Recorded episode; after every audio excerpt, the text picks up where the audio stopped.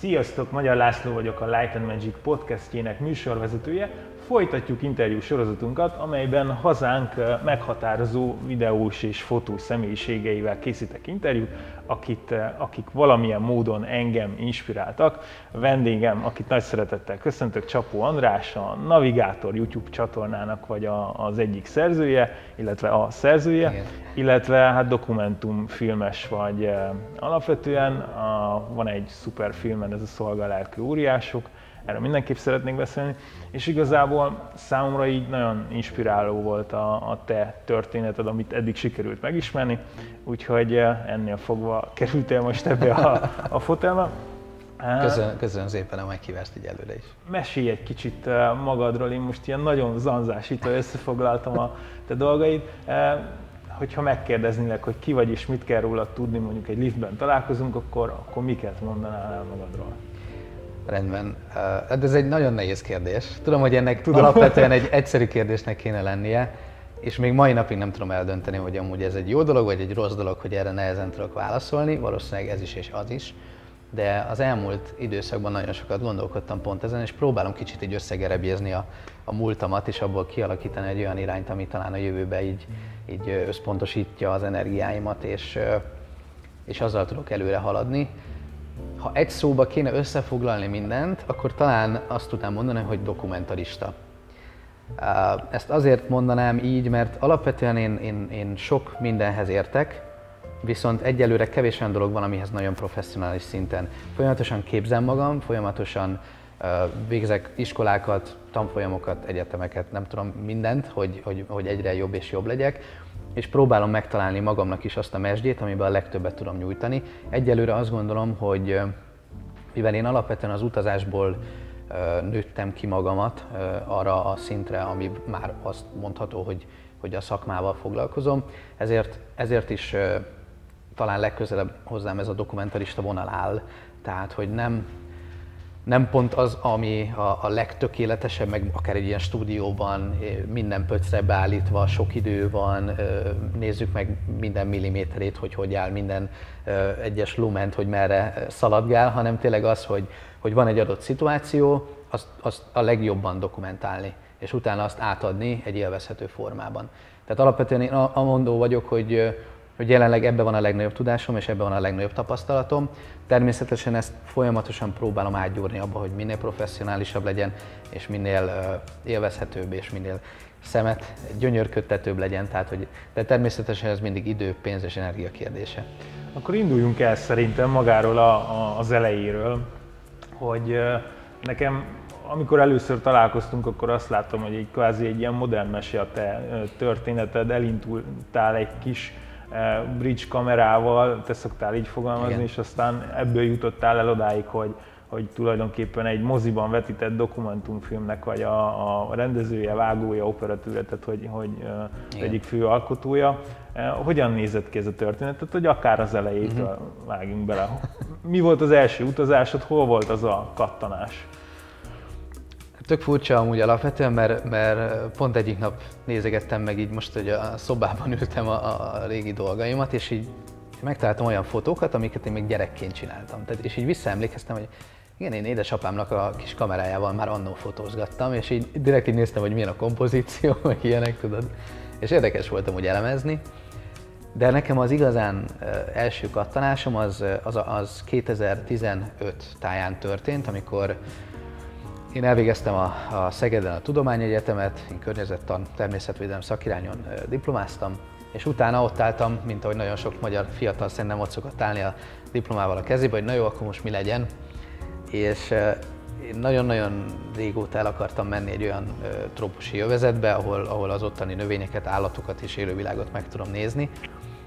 És történt egy olyan szerencsés véletlen az életem, hogy az egyik nagyon jó barátom Kristóf kim volt pont Jogjakartában, Indonéziában, ez Jáva szigetén egy, egy, egy közepes város, és felajánlotta, hogyha nekem van elegendő spórolt pénzem a repjegyre, akkor hogyha kirepülök, akkor ott ő is egy családdal lakik, akkor én is ott tudok lakni a családdal, és akkor ott így felfedezzük a, a vidéket.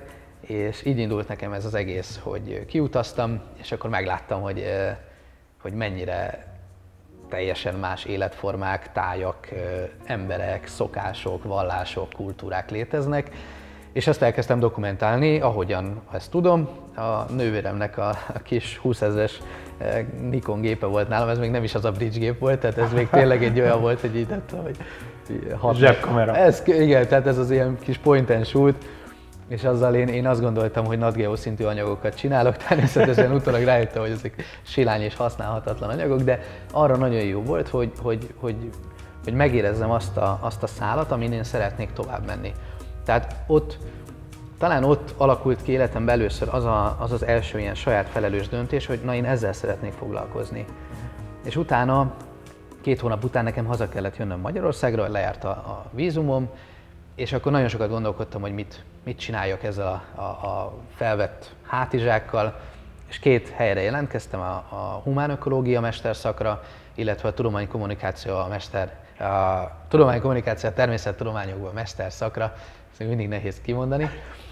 És végül mind a kettőre felvettek szerencsére, és én a, a tudománykommunikációt választottam, pont abból kifolyólag, mert ott a, a vizsgáztató vagy felvételiztető tanárok mondták, hogy, hogy alapvetően itt meg lehet tanulni a dokumentumfilmezést, meg a fotózást. Tehát, hogy ez nem egy fotós szak, ez nem egy filmes szak, viszont megtanultuk a kommunikációnak nagyon sok szegmensét, és amelyik neked megtetszett, abban mélyre tudtál menni, mert olyan tanárok voltak, szerencsére olyan tanári gárda volt, akik a tévében dolgoztak, akik a rádióban dolgoztak, újságíróként, a, a múzeumoknak a igazgatója, tehát hogy igazából ez egy nagyon jó táptalaj volt arra, hogy oké, okay, akkor én, én nézzem meg azt, hogy a kommunikációban mi az, ami, ami nekem legjobban dukál, és aztán ami ö, sikerül, meg amit megtalálok, abban menjek el mélyebbre. És így kerültem odáig, hogy akkor a dokumentumfilmezést választottam, és ö, igazából én, én itt az iskolában már meg is csináltam az első kis dokumentumfilmet, ez a ez feladat volt, vagy, vagy kvázi? Ez nekem a diplomamunkám volt. Ah, okay. ez, ez, én nagyon szeretem a, a húsevőnövényeket, nekem több ezer húsevőnövényem volt régen, tehát az is ilyen én a természet imádatából, meg az ilyen exotikus dolgoknak az imádatából jön, és akkor csináltam egy dokumentumfilmet a, a rovaremésztő növényekről, de így Magyarországon, tehát hogy a füvészkertbe kutatókkal, nem tudom, úgy ez meglepő, hogy a YouTube csatornám nem erről szól, de alapvetően ezt nézték meg eddig a legtöbben. Tehát ezt már 25 ezer ember megnézte, tehát valamilyen szinten elértem vele egy. Lehet, hogy akkor érdemes ebben az irányba is. Amúgy viccen hosszú távon nagyon gondolkodom ilyenen, hogy ilyen egzotikus állatok és növényeknek a bemutatását. De valószínűleg ez egy külön csatorna és egy külön életszakasz lesz majd. A YouTube, az, hogy youtuberket, az, az hamarabb jelentkezett, mint az utazás, hogy ezek nagyjából párhuzamosan, tehát hogy ez volt a fő ilyen közvetítő csatornád, amin keresztül kommunikáltál? Párhuzamosan, párhuzamosan kezdődött. Tehát én, én sose gondolkodtam azon, hogy, hogy YouTube csatornám legyen, vagy hogy, vagy hogy a Facebookon legyen egy blogom. Tehát nekem sose volt alapvetően ez a, ez a vágyam, hogy, hogy én úgy nagyon megosszam a a világról gondolt érzéseimet vagy, vagy tapasztalataimat, hanem ez folyamatosan nőtte ki magát. És szerintem én, én azt gondolom, hogy ez így van rendjén, tehát ez a jó sorrend. Én manapság azt látom, hogy, hogy nagyon-nagyon sok fiatal azért kezd el mondjuk akár videózni, vagy fotózni, vagy youtuberkedni, vagy filmkészítésbe belemenni, mert pénzt akar belőle. Tehát, hogy akár ez a celeb trend, meg ez az influencer trend, meg nem tudom, ez nekem kicsit olyan, hogy, hogy tehát az okokozati viszonyoknak fordítva kéne, hogy legyen. Először találd meg azt, amit szeretsz, és utána abból, ha jól működik, és vannak jó visszajelzéseid, akkor próbálj egy fenntartható valamit felépíteni. Abszolút, pont tegnap írtam erről egy, egy cikket, hogy mennyire fontos így a, a szenvedély hmm. szerint élni. Tehát, hogy tény, hogy ezt látjuk, mi is hamarabb kezdtük el a, magát a YouTube-ot talán, mint hogy az influencer szó uh-huh. befutott eh, volna. Néha én is elgondolkozom, hogy hogy, hogy keveredtem ide, eh, de hogy alapvetően szerintem inkább a, a contentnek kellene fontosnak, fontosabbnak lenni, mint, mint magának a, a személynek, ha csak nem érdekes a, a személy. Szerintem lehet mind a kettő alapvetően, csak, csak ennek legyen egy aránya. Tehát, hogy ne tolódjon el Igen. szerintem annyira, legalábbis ne tolódjon el az ilyen hogy is mondjam, az ilyen személyi kultuszá, vagy nem tudom, amikor már az emberek nem is kérdőjelezik meg, hogy ez most így jó, vagy nem jó, vagy hasznos, vagy nem hasznos, hanem csak egyszerűen így szabáljuk a dolgot. Igen. Szerintem abból a szempontból is fontos, és én is igazából erre akartam kitérni, hogy az utazásnak van egy, van egy lelki oldala. és én legalábbis magamon azt tapasztaltam, hogy ezek az utazások, amiket folytattam, nem azért voltak érdekesek, mert láttam ezt vagy azt. Hanem ami lecsapódott bennem az adott kultúrából, ahogyan én átrendeztem picit a, a saját életem, annak megfelelően, amit mondjuk más kultúrákban megismertem. Nekem ez az utazásnak egy ilyen fontosabb dolga. Neked mit adtak ezek az utazások? Mert mondtad, hogy azért itt kapcsolatba kerültél ázsiai népekkel, ők picit máshogy élnek, máshogy gondolkodnak. Beszélgessünk egy picit erről, hogyha volt olyan gondolat vagy elv, ami, ami téged nagyon megérintett és, és átalakítod, akkor én ezt innen szívesen megosztanám a többiekkel. Ez, ez megint, megint egy olyan kérdés, amiből így, így hirtelen felugrik nagyon sok dolog. Azt, azt azért áruljuk el a nézőknek, te tudod, de a nézők szerintem még nem, nem, nem jött erről szó, hogy én nem, tehát én nem csak utazgattam Ázsiában, hanem kint éltem egy évet. Tehát azután, hogy én hazajöttem, elvégeztem a, az egyetemet, utána én visszaköltöztem Ázsiába, és uh, Indonéziában, Bali szigetén éltem egy évet. Ott is egyetemre jártam alapvetően, ott a, ott a helyi nyelvet tanultam, és ennek is volt már egy olyan vonzata, hogy, hogy én amikor már kiköltöztem, akkor a fejemben volt egy vízió, hogy, hogy, hogy két társammal csináljunk dokumentumfilmeket az ottani népekről. Tehát azért azt tudni kell, hogy Indonézia az egy szigetvilág, és 17 ezer sziget van. Tehát, hogy egy ilyen bődületesen divers valamiről beszélünk, és és ebből kellett amúgy nekünk kiválasztani négy olyan népcsoportot, amit elég érdekesnek tartunk és eléggé változatosnak tartunk. Tehát alapvetően én, én ott is éltem alapvetően a, a balinéz emberekkel egy évet, de én onnan utaztam rengeteget. Tehát én voltam Maláziába, Szingapurba, Vietnámba, Kambodzsába, Tájföldön, tehát én ott azt a dél-kelet-ázsiai régiót nagyjából kimerem jelenteni, hogy úgy ismerem, meg megismertem a különbségeket és a hasonlóságokat, és, és válaszolva a kérdésedre, ezer dolog van, amit, amit, ami megváltozott a gondolkodásomban. Tehát alapvetően azóta, amióta én ott kinéltem, olyan szinten átértékeltem azt, hogy milyen magyarként élni, milyen európaiként élni, milyen egy metropolis szívében élni, úgyhogy van lakásunk, van mindennapi élelmünk, tömegközlekedés, infrastruktúra, egészségügy, demokrácia, tehát hogy alapvetően vallásszabadság, tehát alapvetően én annyi, annyi olyan történettel találkoztam kint, amik után nagyon furcsa, ez nekem mindig úgy csapódott le, hogy egy ilyen bűntudatom lett, hogy basszus, eddig ezt sem vettem alapnak. Most elmondok egy nagyon, nagyon kézzelfogható sztorit, amikor én hazajöttem Indonéziából, akkor, akkor Párizsban szálltam át, és nekem kb. semmi pénzem nem volt. De tényleg annyi, annyi pénzem sem volt, hogy így vegyek egy, egy, egy üveg vizet a, a duty free-be, amúgy is nagyon drága. Tehát egy, ez így 800 forint. Igen, igen, tehát nem, nem nagyon volt így félretett pénzem. Senkinek nem ajánlom amúgy, aki hosszú távon utazik, hogy ne legyen tartaléka, én sajnos így utaztam nagyon sokáig. És, és ott ültem, 5 órás átszállásom volt, és 4 órát végig szomjaztam egy padon, és akkor jöttem rá, hogy hát basszus, Európában vagyok, hát én kimegyek a WC-be és iszom a csapból. Tehát, hogy olyan szinten elfelejtettem ezt az alap dolgot, ami nekünk mind alap dolog, hogy, hogy, hogy akkor döbbentem rá, hogy Úram Isten, mekkora luxus az, hogy én csak kimegyek, és iszok a csapból akár a WC-ben.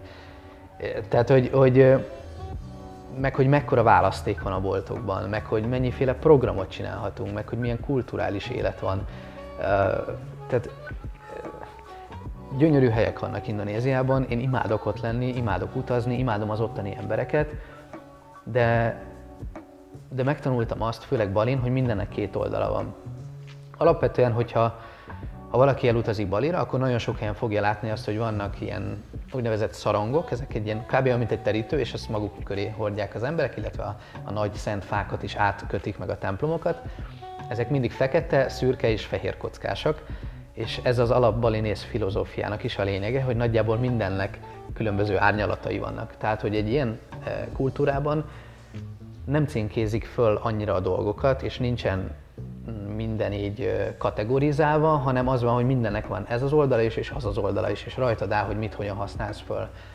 És mondjuk ez is egy olyan dolog volt, amit, amit kint tanultam meg, és azóta próbálom az életembe beépíteni, hogy ha van egy adott szituáció, akkor ezt vizsgáljam meg, hogy mi az, amit én e- ez, mi az, amivel én pozitívat tudok okozni, negatívat tudok okozni, vagy semlegesen tudok ebbe tovább haladni. És legalább az lenne a cél, hogy senkinek ne ártsak, tudod? Tehát, hogy ez, ez, ez, ez, ez kint sokkal jobban érezhető alapvetően. Tehát, hogy nincs Jobban úgy odafigyelnek a, a karmájukra, meg arra, hogy milyen igen. terhet vesznek hát magukra. Pontosan, pontosan, igen. Igen, tehát Balin amúgy hinduk az emberek. Tehát ez is egy nagyon érdekes dolog, hogy alapvetően ez egy indiai hinduizmus, ami oda elterjedt jáván keresztül, de az ma már egy vegyült a, a, a helyi szokásokkal és az animista hagyományokkal. Tehát egy nagyon, fú, egy nagyon érdekes világot lehet ott megtapasztalni. A, abban, hogy ki hogyan utazik, elég jelentős különbségeket lehet észlelni, akár európai, akár külföldi reptereken. Én azt látom, hogy, hogy van, aki inkább azon a tengelyen helyezkedik el, hogy azt mondja, hogy vesz egy repülőjegyet, oda utazik, aztán majd lesz valahogy, meg vannak azok, akik gyakorlatilag 10 napra mennek, és ez 10 perces pontossággal be van azt, hogy, hogy mikor mit, mit néznek meg. Te, ha jól sejtem, inkább a, a rögtönzős típus vagy. De egy picit beszélgessünk mégis erről, hogy hogyan, hogyan készülsz fel akár egy ilyen egy-két hónapos kintartózkodásra, onnantól kezdve mondjuk, hogy megszületik az ötlet, de vehetjük ezt akár a filmes szempontból is. Van egy projekt ötleted, eh, hogyan indulsz neki, mennyi idő az előkészület, eh, általában mennyi időt szánsz arra, hogy, hogy kintartózkodj, és, és hogyan osztod be az idődet, vagy, vagy milyen tervekkel állsz neki? Jó, ö, szerintem is vegyük ketté, mert ö, ez is egy ilyen furcsa dolog, hogy nekem már nagyon, tehát hogy nagyon sok embernek az utazás és a nyaralás szó az, az egy és ugyanaz. Nekem ez már nagyon régóta teljesen mást jelent. Tehát alapvetően nyaralni nagyon rég voltam bárhol is. Voltam Szlovéniában három napot tavaly nyáron is, és nagyon jó volt, és nem vittem el a kamerát. Egy, pont az egyik barátommal mentünk, és mondta, hogy ha elviszed a kamerát, használni fogod. Ha te pihenni akarsz, akkor ne is hozd el, és tökre igaza volt. És nagyon jól esett három nap, amikor így igaziból így csak így élveztem a dolgokat. Tehát, tehát alapvetően most beszélünk inkább arról, hogy, hogy munka szempontjából hogyan, hogyan utazok, és vehetjük alapból a, a, azt a filmet, amit most Tájföldön forgattunk szeptemberben, két társammal, a Mátai Andrással és a, a, a Kingával, a, a, neki a párja és, és a csapatunknak a, az egyik oszlopos tagja, hiszen ő rengeteg dolgban segített nekünk. Szóval ez, ez úgy működik, hogy, hogy alapvetően van egy ötletünk. Ennek kell egy ennek van egy financiális oldala, hiszen azért itt repjegyekről van szó, szállásokról van szó, mozgásról van szó, étkezésről, technikáról. Ezt ki kell dolgoznunk, hogy ezt hogyan tudjuk esetleg finanszírozni, kik azok, akik esetleg tudnak ebbe szponzorálni. Hála Istennek ehhez a filmhez már volt két szponzorunk, három szponzorunk is, tehát nekünk a, a repülőgép, a szállás és a, a biztosítás az, az biztosítva volt. Tehát ezzel nem kellett szerencsére törődnünk, de azért ez is már egy, jó pár éves munkának a, a következménye, hogy... Megemlíthetjük egyébként a szponzorokat. Rendben, hát nekünk a Vista utazási iroda fizette a, a repélyeket, a biztosítás.hu segített a biztosításban, és az utazó majom pedig a szállásunkat támogatta. Nagyon, nagyon, nagyon rendes volt ez, ez tőlük, és nagyon hálás vagyok, mert hogy létrejött ez a film. És tehát alapvetően van egy ilyen felkészülés oldala. Ha ez jól sikerül, és mindenki mindenkivel meg tud egyezni, akkor Nekünk szokott egy olyan lépcsőfok lenni a dologba, hogy a tévékkel felveszünk a kapcsolatot, és megmutatjuk, hogy mi az, amit szeretnénk csinálni, hogy arra van-e érdeklődés. Ez általában azt hozza magába, hogy kapunk egy, egy befogadó nyilatkozatot. Ez még mindig abból áll, hogy, hogy igaziból bármi lehet. Tehát, hogyha ez, ez, ez egy olyan dokumentum, ami arról szól, hogy ha ez technikailag és elvárásilag és tartalmilag jó, akkor valószínűleg hajlandóságot fognak mutatni arra, Úgy hogy ez valami. Közepes szándéknyilatkozat. Igen, talán. igen, tehát hogy ez körülbelül arról szól, hogy így, hogy így legyen valami a fejetekben, egy ilyen vízió, hogy meglátjuk. Um, és akkor jön az utazástervezés része. Jelen esetben ez úgy volt, hogy én hamarabb kimentem Tájföldre, uh, nekem volt egy másik munkám is most épp Tájföldön, és akkor összekötöttem a kettőt, és, uh, és nekem volt egy kis időm terepszemlézni, Chiang Mai környékén voltunk Észak-Tájföldön. Ez igaziból az ilyen etikus elefánttartásnak a gócpontja, tehát itt kezdődött el 25 évvel ezelőtt az, hogy a turizmusban használt cirkuszi elefántokat tartsuk úgy, ahogy méltó lenne őket tartani, tehát szabadon és, és egy, egy nyugodt környezetben. ezért mentünk Chiang Mai-ba, és én ott voltam már egy héttel korábban, fel tudtam térképezni a terepet, hova érdemes elmenni, mik azok, amik vágóképekben jók lennének, milyen területeket nem lehet kihagyni, ottani irodákkal egyeztetni. Tehát nagyon sok dolgot előre tudtunk egyeztetni. Utána a forgatás, amikor megjött Andris és King, az, az 10 nap volt. Az általában ilyenkor ilyen nagyon kőkemény. Tehát, hogy ez ilyen napi 12 óra, és utána még lementeni három különböző helyre a, a dolgokat, ha, ha tudjuk online is föltenni, egy ilyen gyors vágatot csinálni, rendszerezni, de erre már nagyon nem szokott energia lenni, tehát ez a végére... Ezeket szinte... inkább itthon csinálják. Így van, így van. I- ott inkább csak az szokott lenni, hogy ez az ilyen, tehát mindig van egy ilyen forgatókönyv, meg mindig van egy ilyen to-do list, és akkor fönn vannak azok a, a kötelező snittek, a kötelező jelenetek, a kötelezően elhangzott dolgok, tehát amiket itt azért szerencsére egy dokumentumfilmnél megvan az a, az a, hogy is mondjam, ilyen menekülő út, hogy narrációban mindent lehet közölni, de hogyha dramaturgiailag gondolkozol egy filmen, akkor vannak azok a pontok, amiket ott kell fölvenni. Amit ott kell elmondani, hogy mögötted van épp egy elefánt, vagy mögötted van épp az a templom, vagy a tuk-tukon ülsz, vagy tehát, hogy vannak ilyen dramaturgiai csomópontok, amiket nem lehet kihagyni. Általában ilyenkor tényleg az van, hogy priorizálni kell mindent.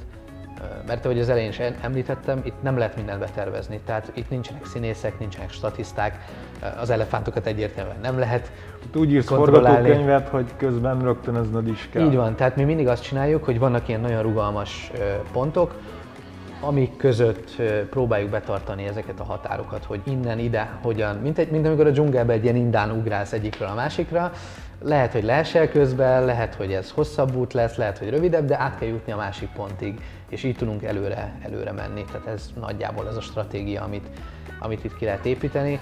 Ennek megvannak a különböző nehézségei, általában nyelvi, infrastruktúrális, pénzügyi, vagy mondjuk tehát az Elefántos film előtt mi Indonéziában forgattuk az Indonézia négy arca nevű dokumentumfilm sorozatot, és ott volt egy, egy film, amit a, a dzsungelbe forgattunk benszülöttekkel, akik a mai napig a dzsungel közepén élnek, kis faházakba, szét vannak tetoválva, halat, vadá, halat, halásznak, vadásznak, a nők félmeztelenül járnak, még indonézül se nagyon tudnak, tehát hogy ott a helyi Mentawai nyelvet beszélik, és ott én, én mindig azt mondom, hogy azután, hogy ott riportot tudtam csinálni, vagy interjút tudtam csinálni emberek, azután bárkivel.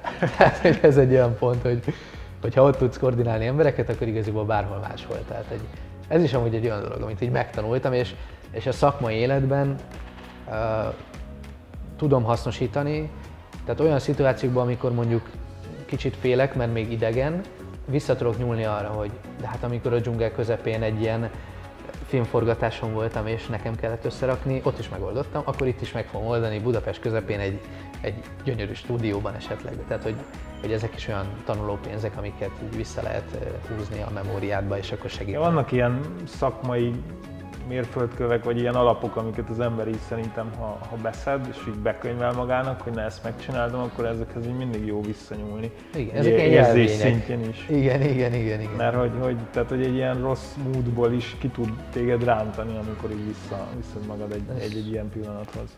Teljesen egyetértek, igen. Tehát, és ez nagyon fontos amúgy. Nekem úgy nagyon sokáig ez hibám is volt, hogy, hogy nem, tehát én úgy gondolom, hogy Magyarországon van egy ilyen, egy ilyen álszerénység mindenkiben. Én is ezt gondolom. És én ezzel ellen most elkezdtem nagyjából küzdeni. Még mindig nem tudok annyira felhőtlenül, és tehát furcsa, mert szerintem magyarként arra szint, nem arra, tehát nem arra akarok erre célozni, hogy ez az amerikai fake it till you make it, mert azt szerintem nem egészséges. Tehát én, én amondó vagyok, hogy arra a szintre kéne eljutnunk önbizalomba, hogy amit te megcsináltál, azt, azt tényleg el tudom mondani, hogy én ezt megcsináltam. És, és vállalt fel büszkén. Igen, igen, tehát hogy elérni azt, hogy büszkén mesélj a dolgaidról, és ne kelljen mindig behúzni egy ilyen, ja, ja, hát ezt megcsináltuk, de hát ez, ezért, ezért itt is segítettek, meg ott is, meg amúgy ez nem olyan jó. Nagyon sokáig küzdöttem ezzel, és amit előbb mondtál, ezek a, ezek a badge hogy igen, ez is megvan, meg ez is megvan, ezek ebbe segítenek, hogy minél több visszajelzést kapsz magadról, annál reálisabban tudod magadat elhelyezni.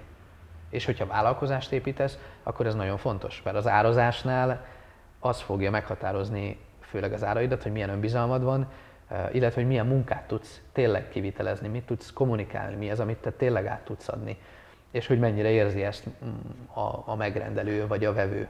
Igen, kifejezetten szeretem az árazás témakörét egyébként, tehát hogy szerintem két oldala van, van ennek.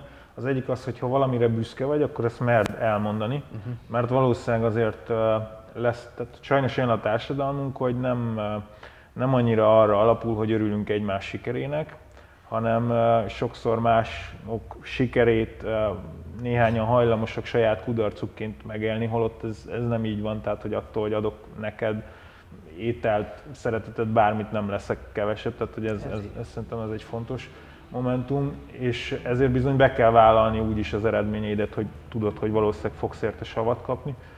Másrészt meg, meg azt gondolom, hogy ha, ha egy nagy értéket adsz valakinek, és azért nem kéred meg a, az ellenértékét, azzal a saját magadnak is ártasz, és a piacnak is ártasz vele. Igen. Mert más emberek is, akik egyébként jó értéket adnak, de azért meg is kérik az ellenárat, nem tudják egy idő után megkérni az árat, mert mindig van, aki olcsóbban megcsinálja. Tehát, hogy szerintem mindig egy, talán egy picit olcsóbbnak lenni, mint amennyire jó az a munka, és fokozatosan növelni ezt, és folyamatosan újra és újra értékelni.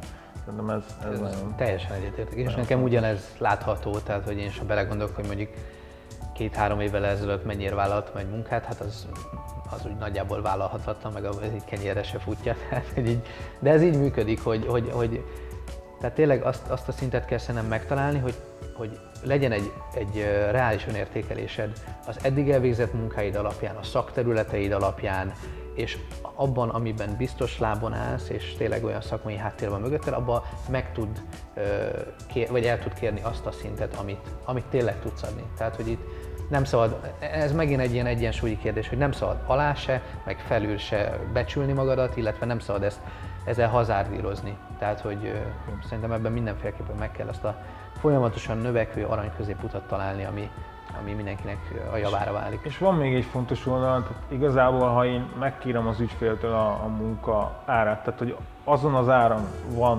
ami, ami az értéke, kiindulva abból, hogy mondjuk nem az a célom ebből, hogy, hogy mondjuk nem tudom milyen luxusban éljek, hanem azt mondom, hogy ezeket az összegeket visszaforgatom, hogy még jobb technikával, még jobb szolgáltatást tudjak nyújtani, akkor azt gondolom, hogy azért ez az ügyfélre is nagyon pozitívan tudhatni. Tehát, hogy, hogy így keletkezik egy ilyen jó win Eredetileg egyébként nem annyira akartam erről beszélni, de azért örülök, hogy, hogy felmerült.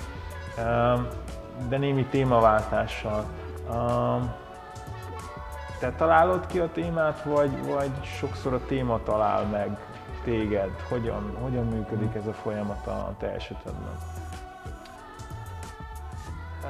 Alap... akár az elefántos témán, aha, tehát hogy, hogy aha, haladjunk aha. akkor a dokumentumon. Én, én alapvetően amondó vagyok, hogy azáltal, hogy, hogy van egy nagyon széles merítésem már, hála Istennek, ezért nagyon sok témának a csírája ott van bennem.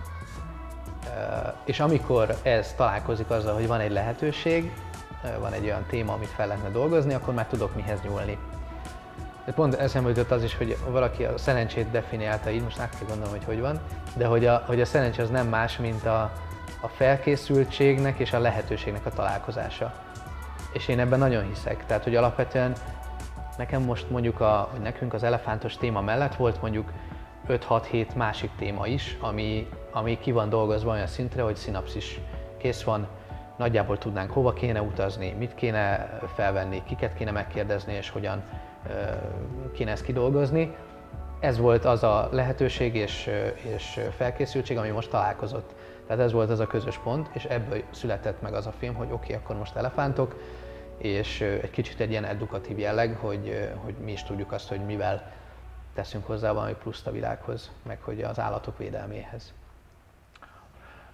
Egy ideje kerülgetjük a, a témát, ugye magát a dokumentumfilmedet, a Szolgálelki Óriások című művet. Egy picit ennek a, az életpályájáról hogyan alakult ki ez a projekt, és hogy, hogy jutott odáig, hogy, hogy moziba került, mhm. ami, ami szerintem egy fantasztikus eredmény, és, és őszinte elismerés érte.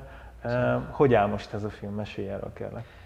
Jó, hát ennek a filmnek körülbelül egy ilyen egyéves kifutása van már lassan, tehát mi ezt, ezt tavasszal, nyár elején kezdtük el érlelgetni, utána, hogy el, beszéltünk erről, ennek sok fázisa van, hogy megszülessen. Körülbelül fél év volt az utómunka, és utána pedig volt egy olyan periódus, amikor ezt így kiküldtük megfelelő embereknek, hogy ők tudjanak rá véleményeket mondani, illetve olyan kritikákat megfogalmazni, amivel jobb lesz a film, mert ilyenkor, amikor az ember benne van a filmben, akkor nem nagyon látja át, hogy mi az, ami hiányzik benne, mert az, az agya kiegészíti az ott, ottani élményekkel. Evidenciának veszünk sok mindent, így van. nem biztos, hogy az. Így van, így van, így van. Tehát ez is, ez is egy fontos dolog szerintem, hogy megtanuljuk azt, hogy beengedjük a kritikát, illetve hogy megtaláljuk azokat az embereket, akiknek a kritikája fontos, és nekem hála Istennek egy nagyon nagy kapcsolati tőkén van, akár az egyetemek által, akár a baráti társaságom által, akár szakmai ismerősök által, és emiatt nagyon sok visszajelzést kaptunk, és szerintem emiatt is tudtuk nagyon jól lefaragni ezt a filmet, hogy egy 45 perces dokumentumfilmről beszélünk, tehát nem egy rövid film, de de szerintem eléggé tartalmas és eléggé viszi magával a nézőket. Tehát szerencsére addig a kritika mindig az volt, hogy túl rövid. És ez a, ez a legjobb kritika, Szuper, amit egy igen. filmes kaphat, mert én azon Pozitív izgultam, probléma. Igen, azon izgultam, hogy esetleg az emberek nehogy elunják, vagy nem tudom, de szerencsére eddig mindenkinek az volt, hogy, hogy, hogy túl rövid. Természetesen kaptunk olyan kritikát is, ami építő jellegű, és próbálunk jövőre odafigyelni erre. És köszönjük szépen a dicséretet, a mozi az nekünk is nagyon jó volt. Azért azt hozzá kell tenni, hogy hogy ez nem a mozikban megy, hanem mi szerveztünk egy premier mozi vetítést. De nagyon meglepő volt, hogy, hogy kb. 220 ember eljött a moziba. Tehát, hogy azért ennek tényleg azt érezzük, hogy egyrészt van relevanciája a témának, másrészt meg már van egy, szerencsére van egy olyan közönség mögöttünk, aki, aki értékeli a munkánkat, és, és, és kiad akár pénzt azért, hogy megnézze. Tehát ez egy nagyon-nagyon jó visszajelzés volt, és és tényleg ez, ahogy erről beszéltünk, csak úgy működhet, hogyha folyamatos energia és pénz és időmozgás van az egészben. Tehát ezt, ezt mi is próbáljuk egyre professzionálisabb szintre rakni. Egyelőre még nem a filmekből érünk, tehát nekem is megvan a saját kis vállalkozásom, a többiek is dolgoznak emellett, de, de hosszú távon az lenne a, a cél, hogy így step by step kicsit átlovagoljunk ebbe. Meg hát ezek szerelem projektek, tehát hogy, hogy nyilván nekünk is sok típusú munkánk van, de, de hogy, hogy szerintem nagyon pozitívan hat a, a normál munkára is, tehát hogy, hogy szuperul visszahat rá, és, és, és tehát hogy ez egy ilyen oda-vissza így dolog. Van, így van, így van, így van. Mik a tervek 2020-ra, idénre? 2020-ra? Hát itt van az a pont, amit, amit próbálunk elkerülni, de elkerülhetetlen, hogy már, már kibontakozóban van ez a, a járvány téma, és ez már most érezhető a gazdaságra. Ezért mondom vagyok, hogy nem nagyon tudom. Kicsit aggaszt ez az egész, természetesen, mint, mint egészségügyi és társadalmi kérdés egyaránt, de ugyanúgy, mint, mint vállalkozó. Én azt gondolom, hogy, hogy most valószínűleg lesz egy recesszió, lesz egy, egy, egy ilyen gazdasági megroppanás, de mint minden, ennek is egy időben vége lesz úgy vagyok vele, hogy alapvetően nekem elég sok anyagom van még, amit felhalmoztam, és nem nagyon tudtam megvágni eddig. Én ezeket szeretném most befejezni, illetve még van egy másik film, amit felvettünk kint Tájföldön. Ez Chiang Mai és környékéről lesz. Egy, ez, ez nem az elefántokkal fog foglalkozni, hanem a társadalmi rétegekkel, tehát főleg a kulturális életével Tájföldnek.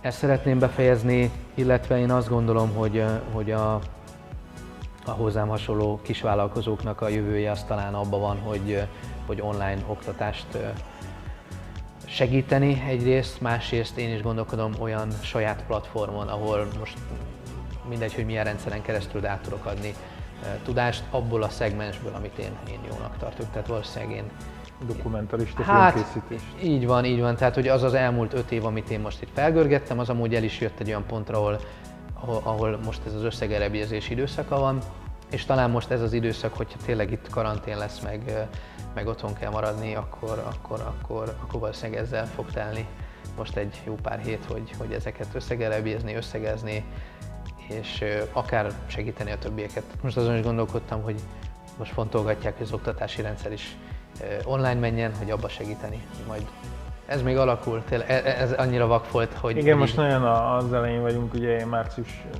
20-a előtt egy pár, pár nap volt, 17-e van talán, most hogy ez az interjú készül, de nincs is jelentősége. E, igazából én is azt látom, hogy várható egy recesszió, egy, egy válság.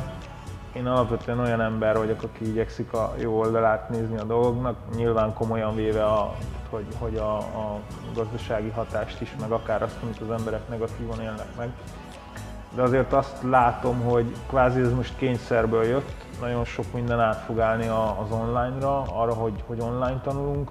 Lehet, hogy az emberek rájönnek, hogy otthonról is lehet nagyon jól termelni és gazdasági teljesítményt létrehozni, tanulni, és én azt, azt remélem, hogy ezek a hatások hosszú távon megmaradnak, tehát ha csak emiatt mondjuk drasztikusan visszaesik a személyszállítás, mert az emberek rájönnek, hogy ma már lehet digitális nomádnak lenni, nem, nem kell ez, ez nem azt jelenti, hogy folyton repülővel utazgatsz, hanem az, hogy bárhonnan tudsz dolgozni, ennek azért nagyon, szerintem nagyon pozitív hatása is lehet, ha egy picit visszaveszünk, vagy akár nagyon a fogyasztásból, és, és így előtérbe kerülnek bizonyos ilyen emberi eh, értékek, beszélgetések, az, az szerintem az egy nagyon, nagyon jó dolog tud lenni, úgyhogy én erről az oldalról igyekszem nézni, de nyilván meg lesznek a, azok a hatásai is, amik kicsit most komfortzónán kívül lesz a, a világ. Persze, tehát én alapvetően úgy vagyok vele, hogy tehát amit már fejtegettünk is Bali filozófiájával kapcsolatban, hogy pozitív, negatív, mindennek van mindenféle hatása, és próbáljuk meg kialászni belőle azt, ami előre visz minket.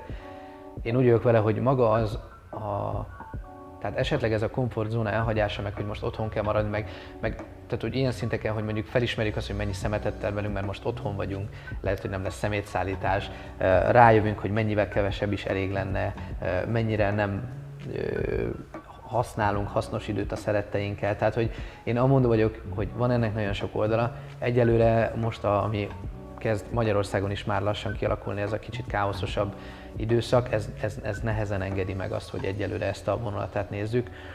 Illetve tényleg hát az egészségügyi kockázatok, az, az én, tehát hogy én is alapvetően nem is magamat féltem, hanem inkább a, a szeretteimet, illetve az idősebbeket, meg a betegebbeket, tehát hogy de bízunk benne, igen, tehát én is alapvetően abban hiszek, hogy mivel ez, ez egy külső nyomás, ezért, ezért ez inkább összeszervező hatású lesz pont amúgy a, a Csorba Dánielnek, a, a, az, egy, ő egy youtuber, néztem a videóját, és ő beszélt a recesszióról, a 2008-as és a mostani recesszió összehasonlításáról, és nagyon érdekes volt, hogyha még van annyi időnk, ezt gyorsan kifejtem, hogy, hogy ő azt mondta, hogy a 2008-as az egy belülről jövő káosz volt.